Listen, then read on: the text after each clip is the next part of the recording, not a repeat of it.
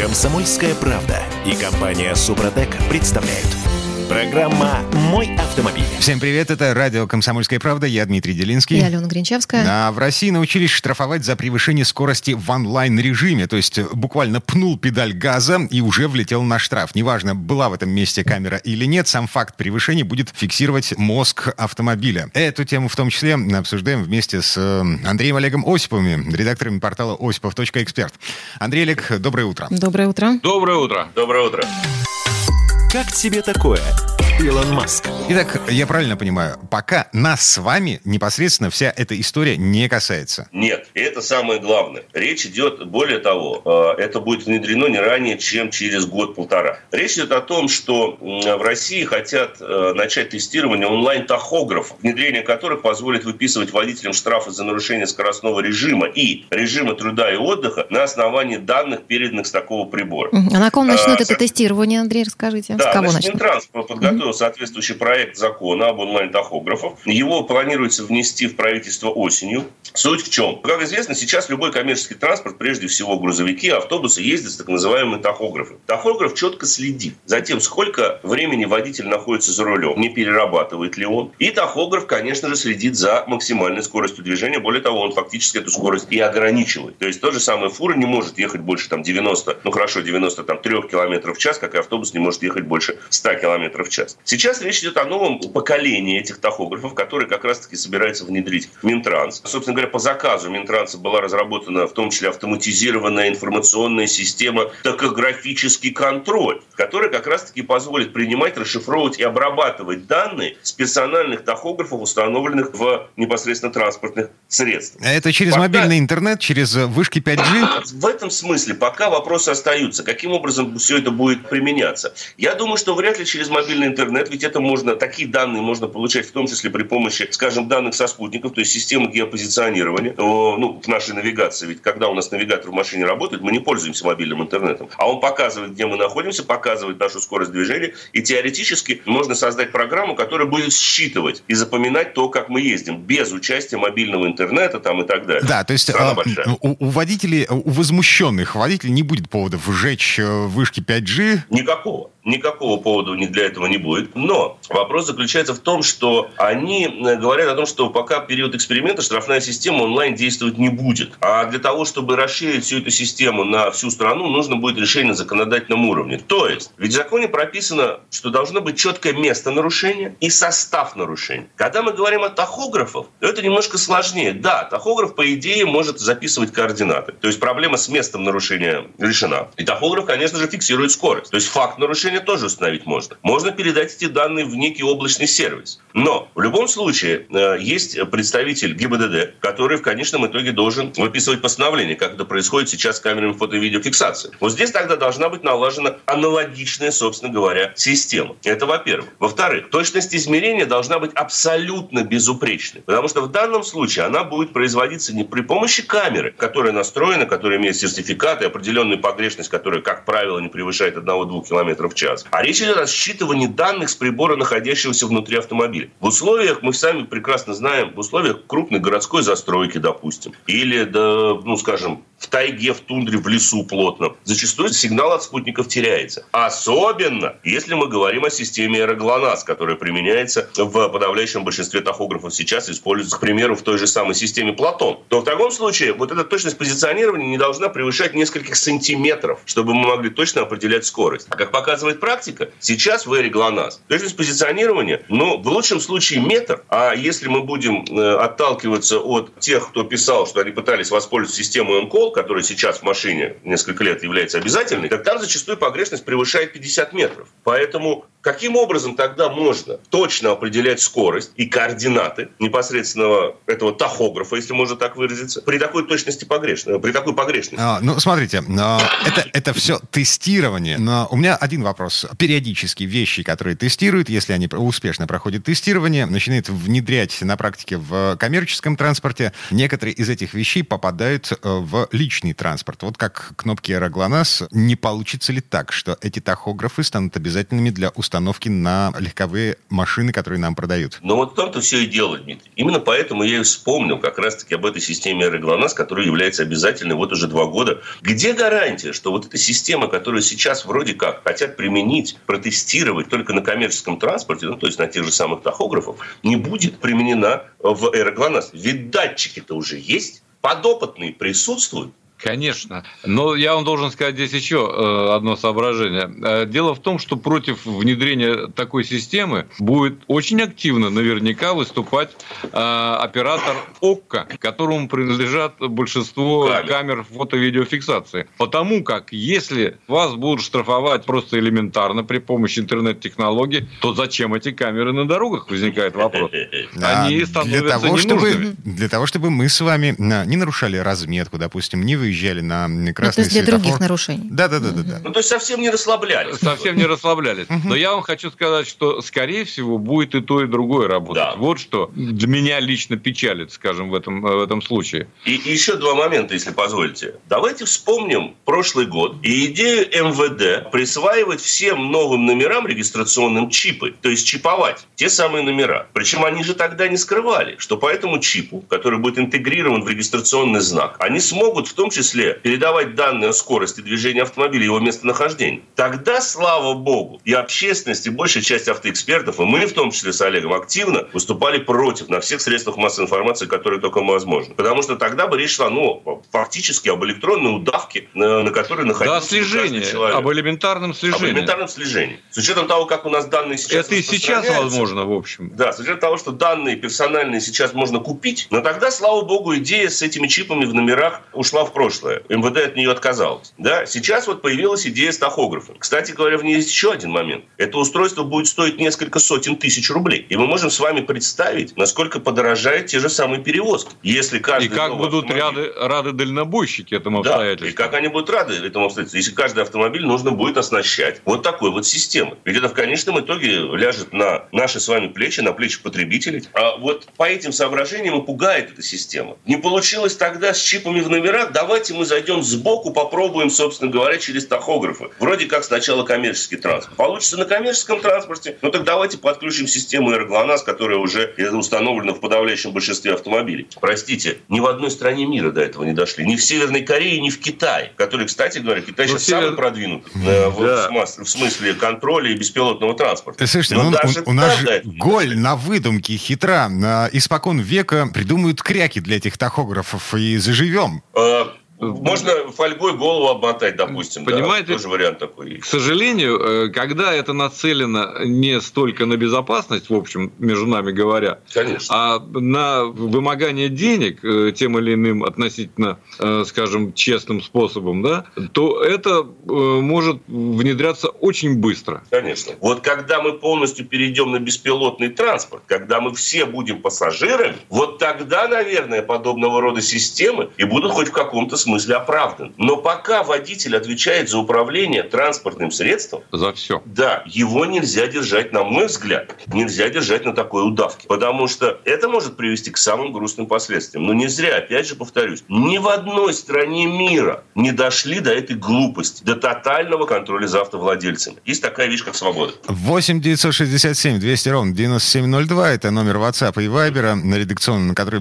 вы присылаете вопросы, а мы отвечаем. 8 967 967 200 ровно 9702. Вот такой вопрос.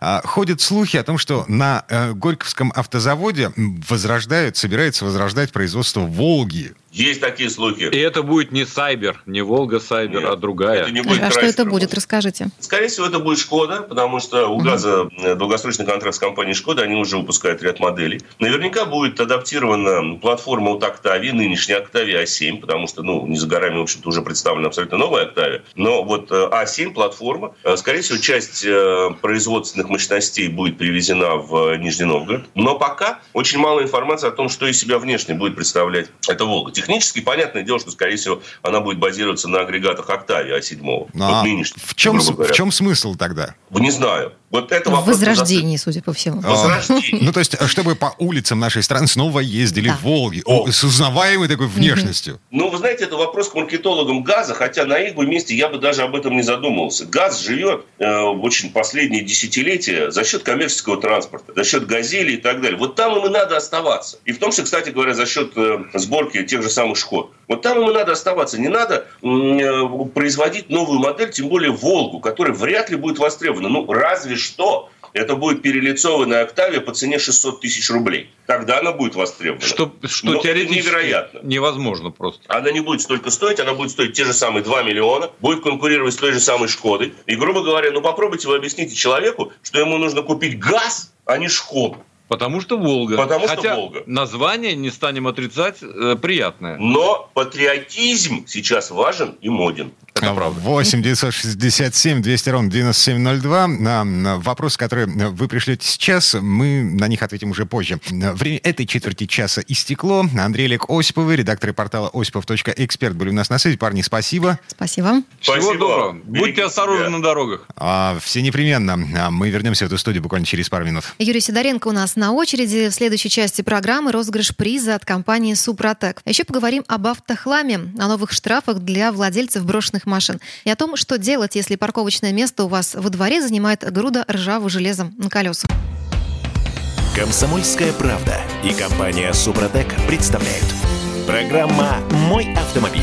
Это мы вернулись в студию радио «Комсомольская правда». Я Дмитрий Делинский. Я Алена Гринчевская. А, Юрий Сидоренко, автомеханик, ведущий программу «Утилизатор» на телеканале Че. У нас на связи. Юра, привет. Доброе утро. Доброе утро. Всем прекрасного настроения. У меня оно сегодня просто отлично. Несмотря на то, что власти, ну, вроде как готовы принять новый кодекс об административных правонарушениях э, со всеми поправками, со всеми новыми штрафами. Пока только обсуждают, Дима. Нет, Минюст уже опубликовал. Уже, да, он как бы обновленный КАП. Угу, да, уже но это, есть. Это проект, это пока еще проект, он еще не принят. Но прежде чем мы начнем обсуждать этот э, новый кодекс об административных правонарушениях, я напомню, в конце этой четверти часа нас ждет розыгрыш. Э, у нас на кону очередной приз от компании «Супротек». А прямо сейчас, ну что, давайте говорить про новые штрафы.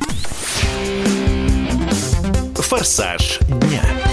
Итак, одно из э, самых любопытных мест, новых мест, э, это наказание за автохлам. Насколько я понимаю, от 1 до 3 тысяч рублей будет положено хозяину машины, если эту машину признают автохламом. Ну, э, знаешь, с чего все началось? Чего вообще полез вот в эту тему? Так. Постоянно убеждаюсь в том, что многие люди обладают даром читать документы полностью, но э, информацию воспринимать частично. То есть, это многие наши соотечественники обладают таким даром. История произошла следующая. Вот э, мне в автосервис, э, мы, кстати, открылись наконец-то, буквально вот на днях позвонил клиент и с дрожью в голосу спрашивает, что он в интернете прочитал, что в проекте обновленного КАП сказано, что заброшенные во дворах автомобили будут штрафовать в размере до 3000 рублей. Об этом говорит в статье 16.10 нарушение требований в области благоустройства территории, совершенной с использованием транспортных средств. Угу. А он считает себя владельцем именно такого автохламного машины, в общем, такой, да?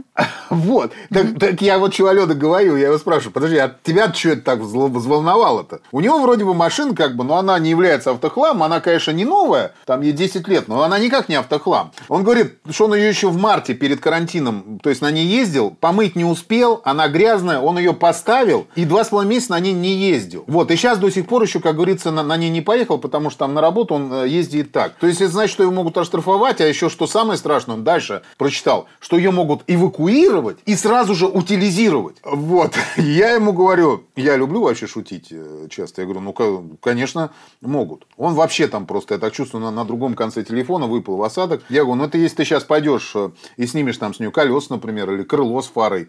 Говорю, там же ясно написано в, в этих вот, вот в этом как раз проекте обновленного КАП, что у разукомплектованных транспортных средств угу. можно только считать автохламом. А что значит разукомплектованных? Э, рассказываю. Разукомплектованное транспортное средство – это значит автомобиль, у которого отсутствует одна или несколько кузовных деталей. Например, Капот. смотри, а, значит, у меня пробито крыло, вот как бы серьезно пробито, э, в хлам просто, и оно мешает э, мне передвигаться на машине. Я его снял для того, чтобы оно не мешало колесу элементарно. Поставил эту машину у себя во дворе э, и забыл о ней, э, ну там, условно говоря, на два месяца. Вот она стоит у меня без крыла. Это автохлам? А, это будет уже автохлам. Но при условии того, что кто-то напишет э, заявление, э, приедет комиссия, и она э, подтвердит, что эта машина уже давным-давно стоит, и будет, посчитает его автохлам. То есть процесс такой не быстрый на самом деле. Это, во-первых. Во-вторых, в нем участвуют соседи. Конечно, то есть это обязательно кто-то должен сообщить. Вот. И если,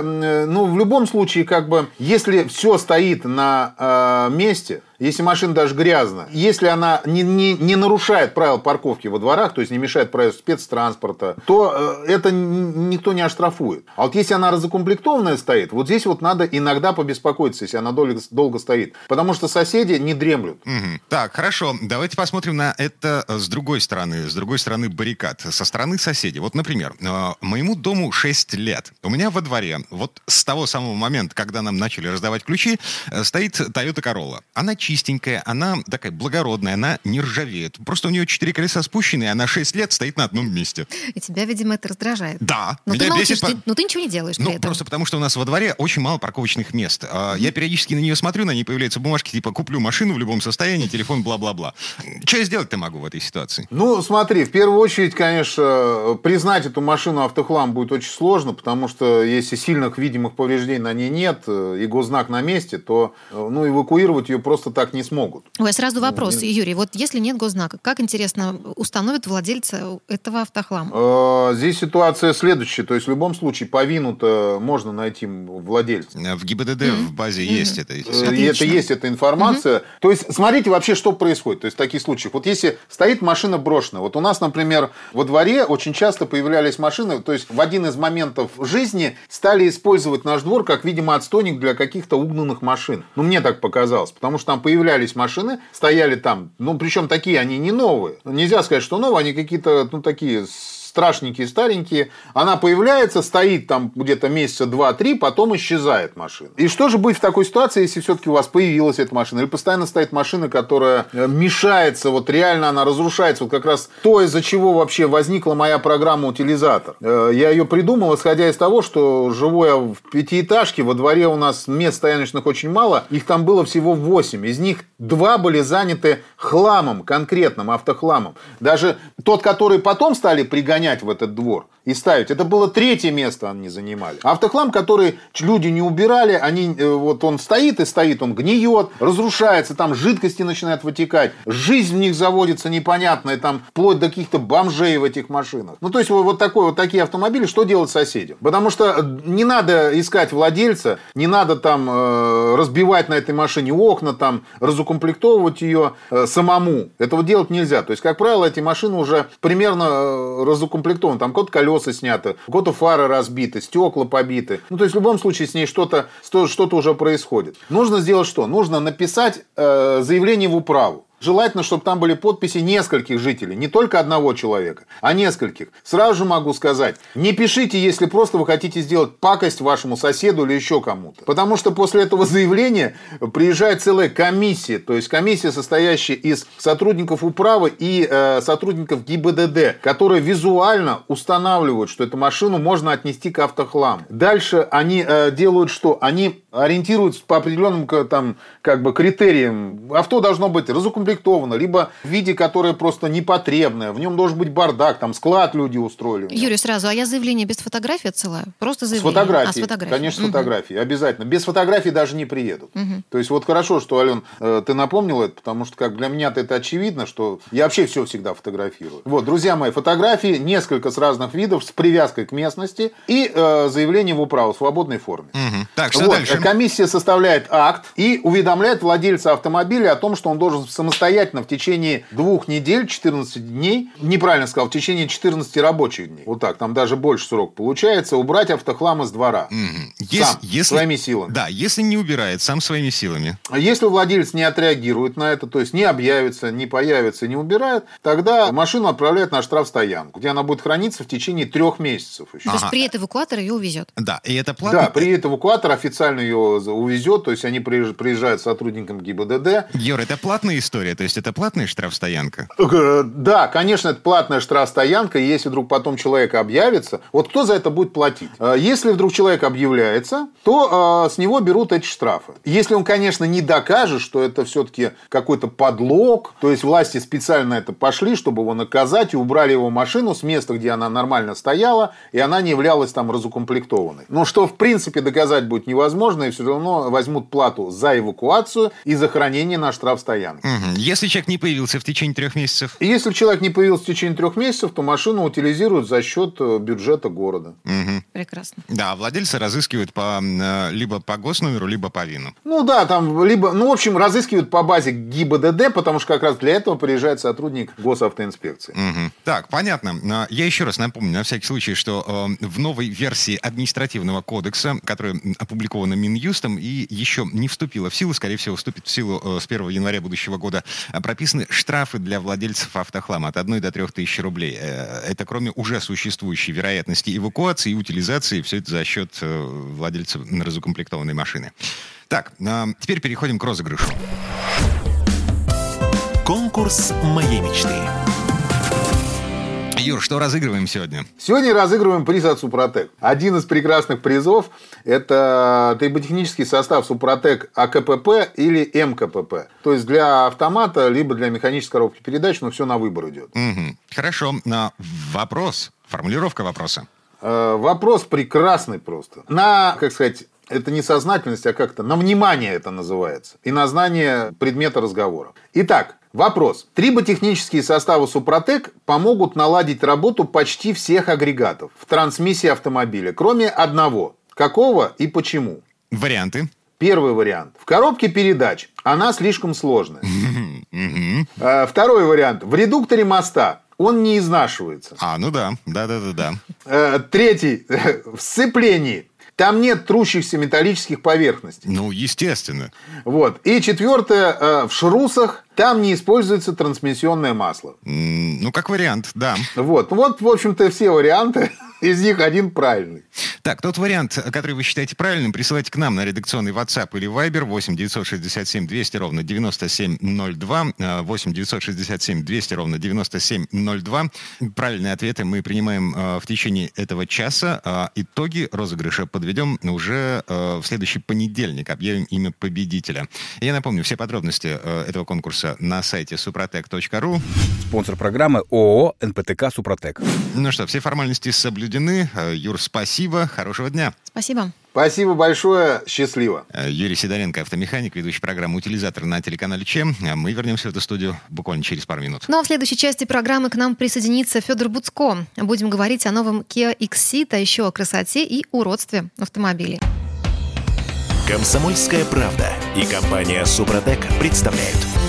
Программа «Мой автомобиль». А это мы вернулись в студию радио «Комсомольская правда». Я Дмитрий Делинский. Я Алена Гринчевская. Э, Федор Буцко у нас на связи. Федь, привет. Доброе утро. А, Здравствуйте, друзья. В этой четверти часа давайте говорить про новую машину. Это э, вроде как кроссовер с одной стороны, вроде как не кроссовер с другой стороны. В общем, эм, новый Kia Xceed. Странная машина. Мастер-ломастер.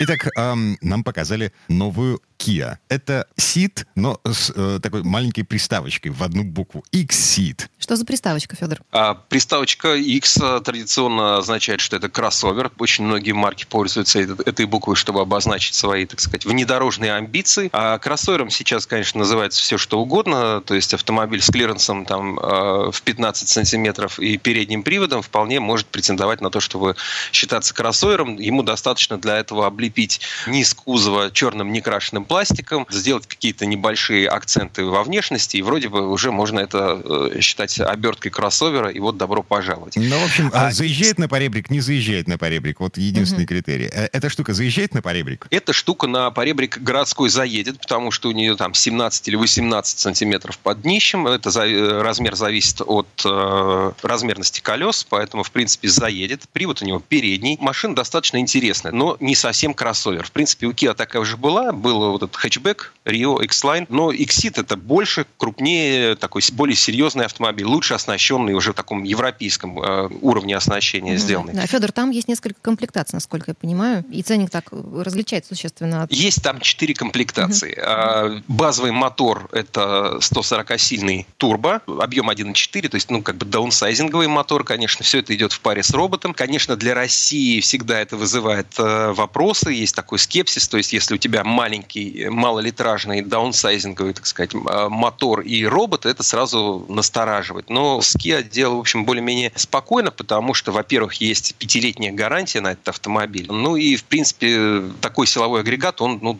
живой. На нем единственный, может быть, минус, когда в пробке едешь и тормоз отпускаешь, машина медленно набирает ход, часто приходится подгазовывать. А в остальном, в общем, живой, здоровый, веселенький. Mm-hmm. Но время на самом деле покажет, э, потому что, насколько я понимаю, вот эти даунсайзинговые моторы, они, э, во-первых, не ремонтопригодны, а во-вторых, ограниченный ресурс. Там, я не знаю, сколько... В смысле, если сломался, все, выкидывать? 150-200 тысяч километров, mm-hmm. и... а капиталить его нельзя. Не предназначен он для этого. И, собственно, как и многие современные автомобили, они вообще предназначены для первого и второго, возможно, владельца, э, а уже там третий владелец компанию-производителя в принципе не интересует. Ну, ну не интересен он. При э, аккуратном использовании проездит он и 200 тысяч, и больше. Ну, собственно, если глядеть на моторы аналогичного объема 1.4 турбо фольксвагеновские, то, например, у меня есть знакомый, кто владеет Шкода Суперб, и он ездит на большие расстояния, и у него уже за 300 тысяч пробег, и все в порядке.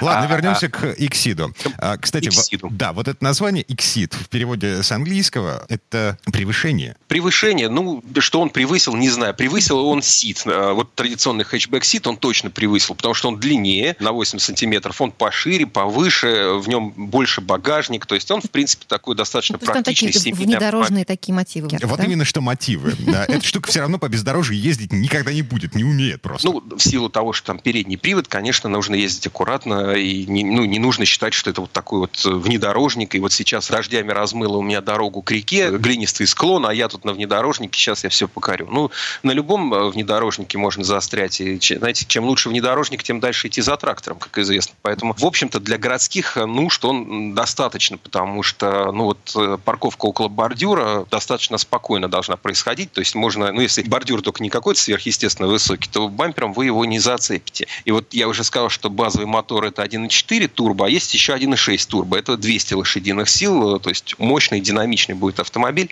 Конечно же, 200-сильных покупать э, многие не станут. Да, слушайте, там стоит каких-то денег Он неприличных. Да, да. да, ну то есть на самом деле цены начинаются с полутора миллионов рублей, mm-hmm. и э, комплектация уже очень приличная. Э, в ней есть и 6 подушек безопасности, и система стабилизации, и фары светодиодные, и камера заднего вида, и подогрев руля, сидений. Ну, то есть есть это уже машина, которую вполне можно брать. Если доплатить еще 170 тысяч, то можно получить и бесключевой доступ в салон, и электропривод задней двери багажной, что тоже достаточно удобная штука, и всякие ассистенты при парковке и так далее. Есть и более дорогие комплектации, но они уже подходят или даже переходят за 2 миллиона рублей, поэтому о них, э, собственно, я не вижу смысла говорить. Вряд ли эти комплектации будут популярными. Угу. Но интересно то, что эта машина стоит дороже Сида, конечно. Но вот, стоит... вот, вот это самое главное. Оправдывает ли а, вот эта разница в цене? То есть почему я должен переплачивать за Exit? Ну, помимо того, что вы сидите повыше немножко, да, то есть вам удобнее садиться, удобнее вылезать, удобнее сажать ребенка, удобнее э, загружать багажник, и вообще в целом сейчас модно сидеть повыше, да,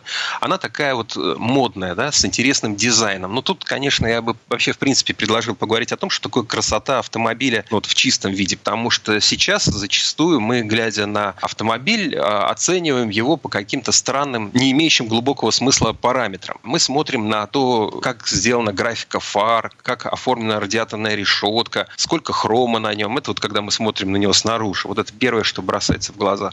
Садимся внутрь, обращаем внимание на размер мультимедийного экрана. Большой, о, ну хорошо, маленький, ну как-то куц смотрится. Нет, о, ну это же вообще прошлый век.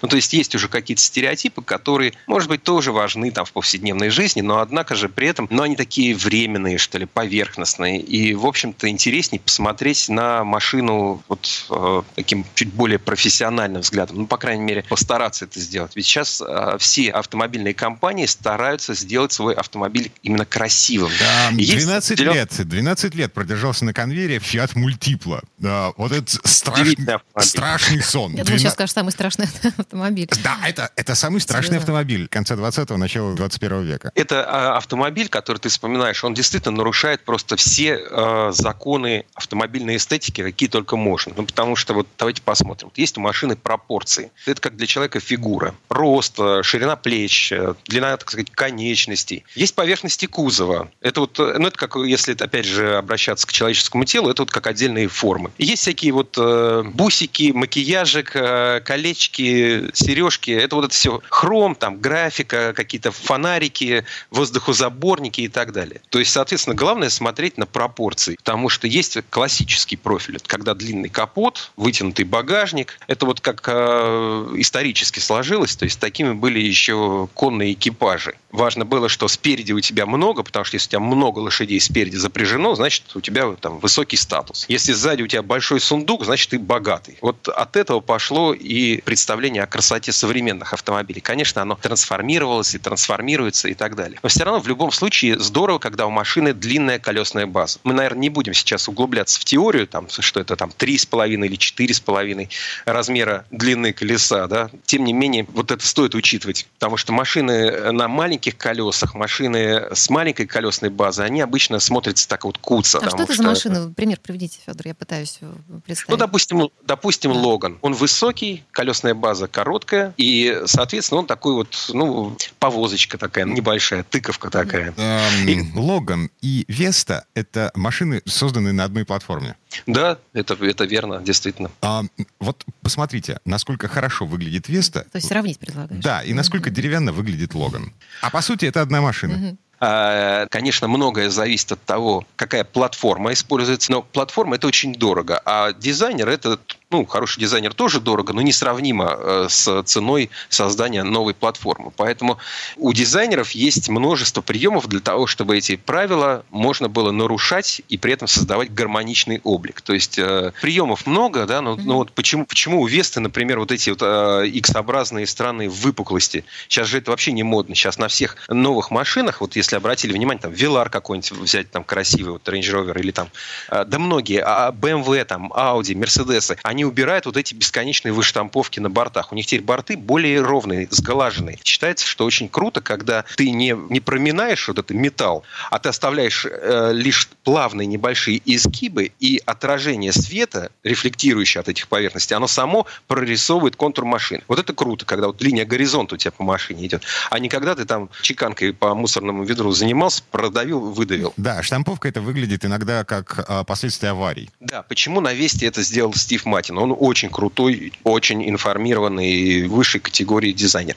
А потому что ему дали уродскую платформу, с, э, и ради экономии там должны быть маленькие куцы колесики. И чтобы вот эти маленькие колесики не выглядели совсем смешно, потому что получается такая толстая машина на таких маленьких лапках, ну, уродская она получается. И чтобы скрыть вот этот вот широкий, огромный борт с относительно небольшим стеклом и, и крох маленькими колесиками, для этого и сделаны вот эти X-образные на, на боковинах э, вмятины, да, потому что за их счет он нивелирует высоту металлического вот этого борта, и получается, что вроде, вроде и смотрится. Ну, в общем, там куча всяких штучек, дрючек, этих приемчиков. Есть просто дешевые, ну, хрома там напихай. Воздухозаборники эти, которые даже без дырок налепи там на передние крылья. Ну, и вроде ты там что-то там... Ну, это, это дешево. Это как вот э, там девочка из деревни там сперла мамину помаду, там что-то не знала, это для губ там или для носа, что ей накрасить щеки или, или рот.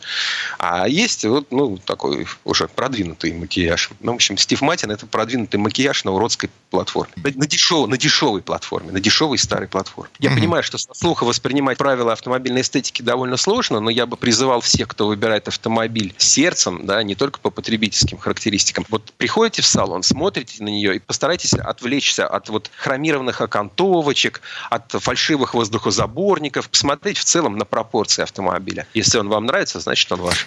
Федор Буцко. Федь, спасибо большое. Спасибо. Всего вам доброго. Хорошего дня, и мы вернемся в эту студию буквально через пару минут. Ну, а в следующей части программы у нас журналист и летописец мирового автопрома Александр Пикуленко. Речь пойдет о дембеле, а точнее о Хаммере H1. Комсомольская правда и компания Супротек представляют. Программа «Мой автомобиль». А это мы вернулись в студию радио «Комсомольская правда». Я Дмитрий Делинский. И Алена Гринчевская. В этой четверти часа у нас традиционная история от Александра Пикуленко. На этот раз речь пойдет о том, как военный вездеход «Хаммер» стал гражданским внедорожником. И почему из этого не вышло ничего хорошего. Предыстория.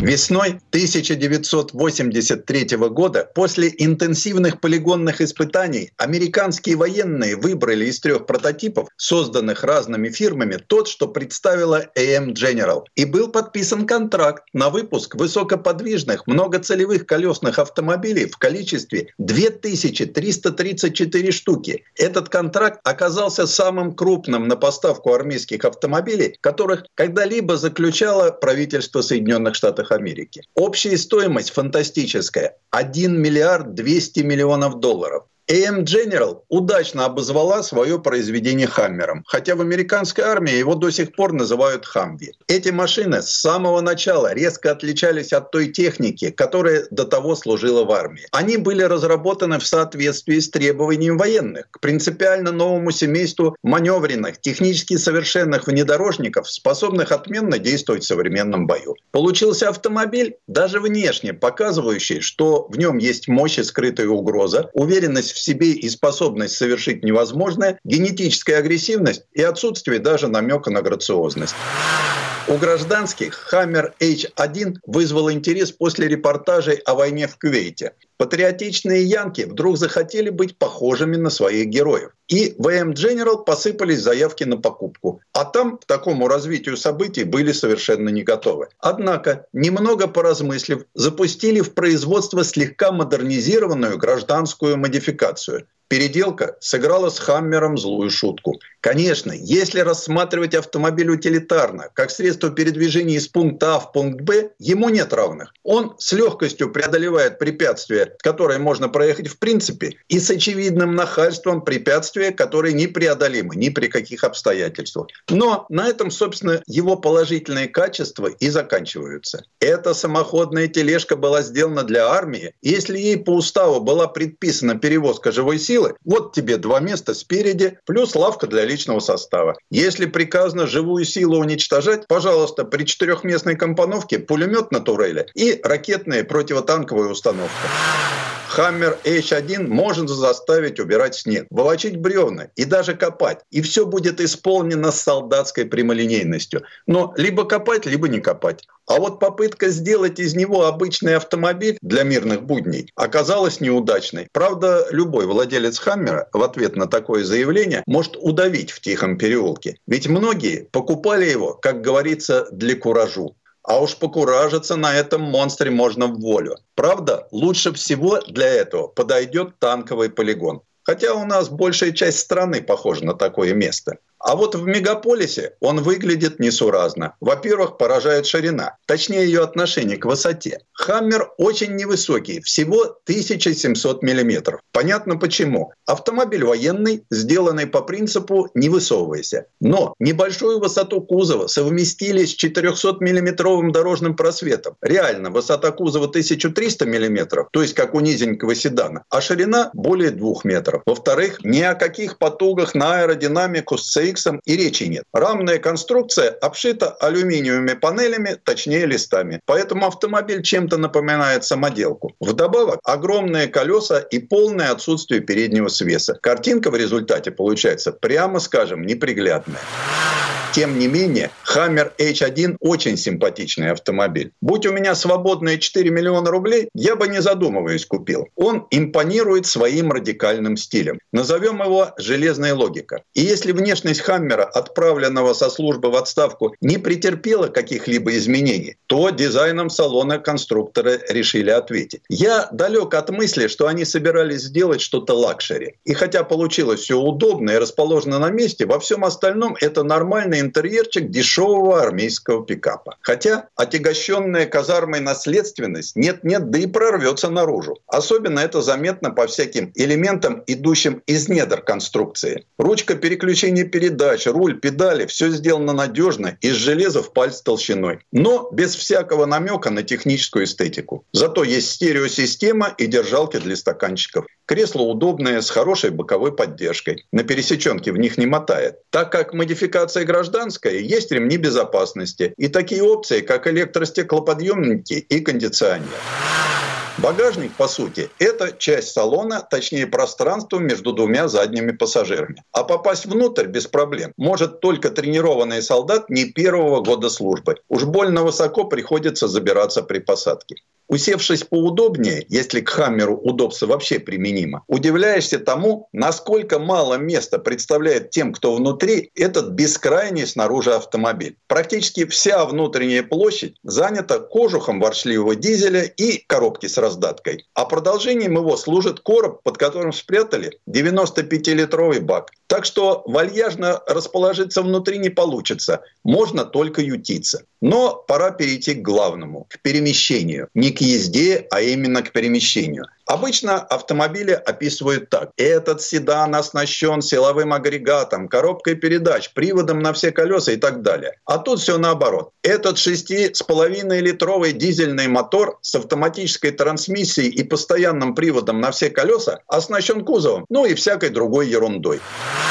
От двигателя такого объема ждешь изрядного количества лошадиных сил. Но их всего 170. Зато представляете, какой у такого движка ресурс. Но, пожалуй, наибольший интерес вызывает устройство трансмиссии Хаммера. Если кому-то все же удалось крепко застрять в грязи, для вылезания из зоны рекомендуется прием газ-тормоз. Как только одно или несколько колес начинают пробуксовывать, следует нажать на педаль тормоза и одновременно на педаль газа. При этом блокируются дифференциалы, и автомобиль медленно и торжественно вылезает. Необычен и привод колес, в котором использованы колесные редукторы. Это почти вдвое повышает крутящий момент и позволяет дополнительно увеличить клиренс. Плюс к тому давление в шинах регулируется из кабины. Подвеска у машины достаточно жесткая, но даже на откровенном бездорожье за свой позвоночник беспокоиться не приходится. А мелкие ухабы хорошо проглатывают мягкие шины крутом повороте автомобиль почти не кренится, да и тормозит, дай бог, каждому. И все-таки, даже по прошествии четверти века с тех пор, как он появился, Хаммер H1 остается странным. Посудите сами. Вы получаете неубиваемую машину, которую и в зрелом возрасте сломать невозможно. Ее внедорожные качества и сегодня не подлежат обсуждению. А экзотическая внешность не стареет и никого не оставляет равнодушным. Но одновременно вы получаете издевательский при внешних габаритах тесноватый тесноватый салон, прожорливый двигатель и отсутствие средств безопасности. А еще постоянные вопросительные взгляды.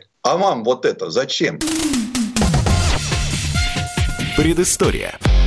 Сан спасибо. Это был Александр Пикуленко, летописец мировой автомобильной индустрии. Вообще неудивительно, что эти крайне специфические машины давно сняли с производства, но они все еще кому-то нужны. А самый дешевый вариант Hammer H1 на вторичке сейчас стоит минимум 4 миллиона рублей. И это за автомобиль 98 -го года выпуска. Ну, в общем, без комментариев. У нас на этом все на сегодня. Дмитрий Делинский. Алена Гринчевская. Берегите себя. Программа «Мой автомобиль».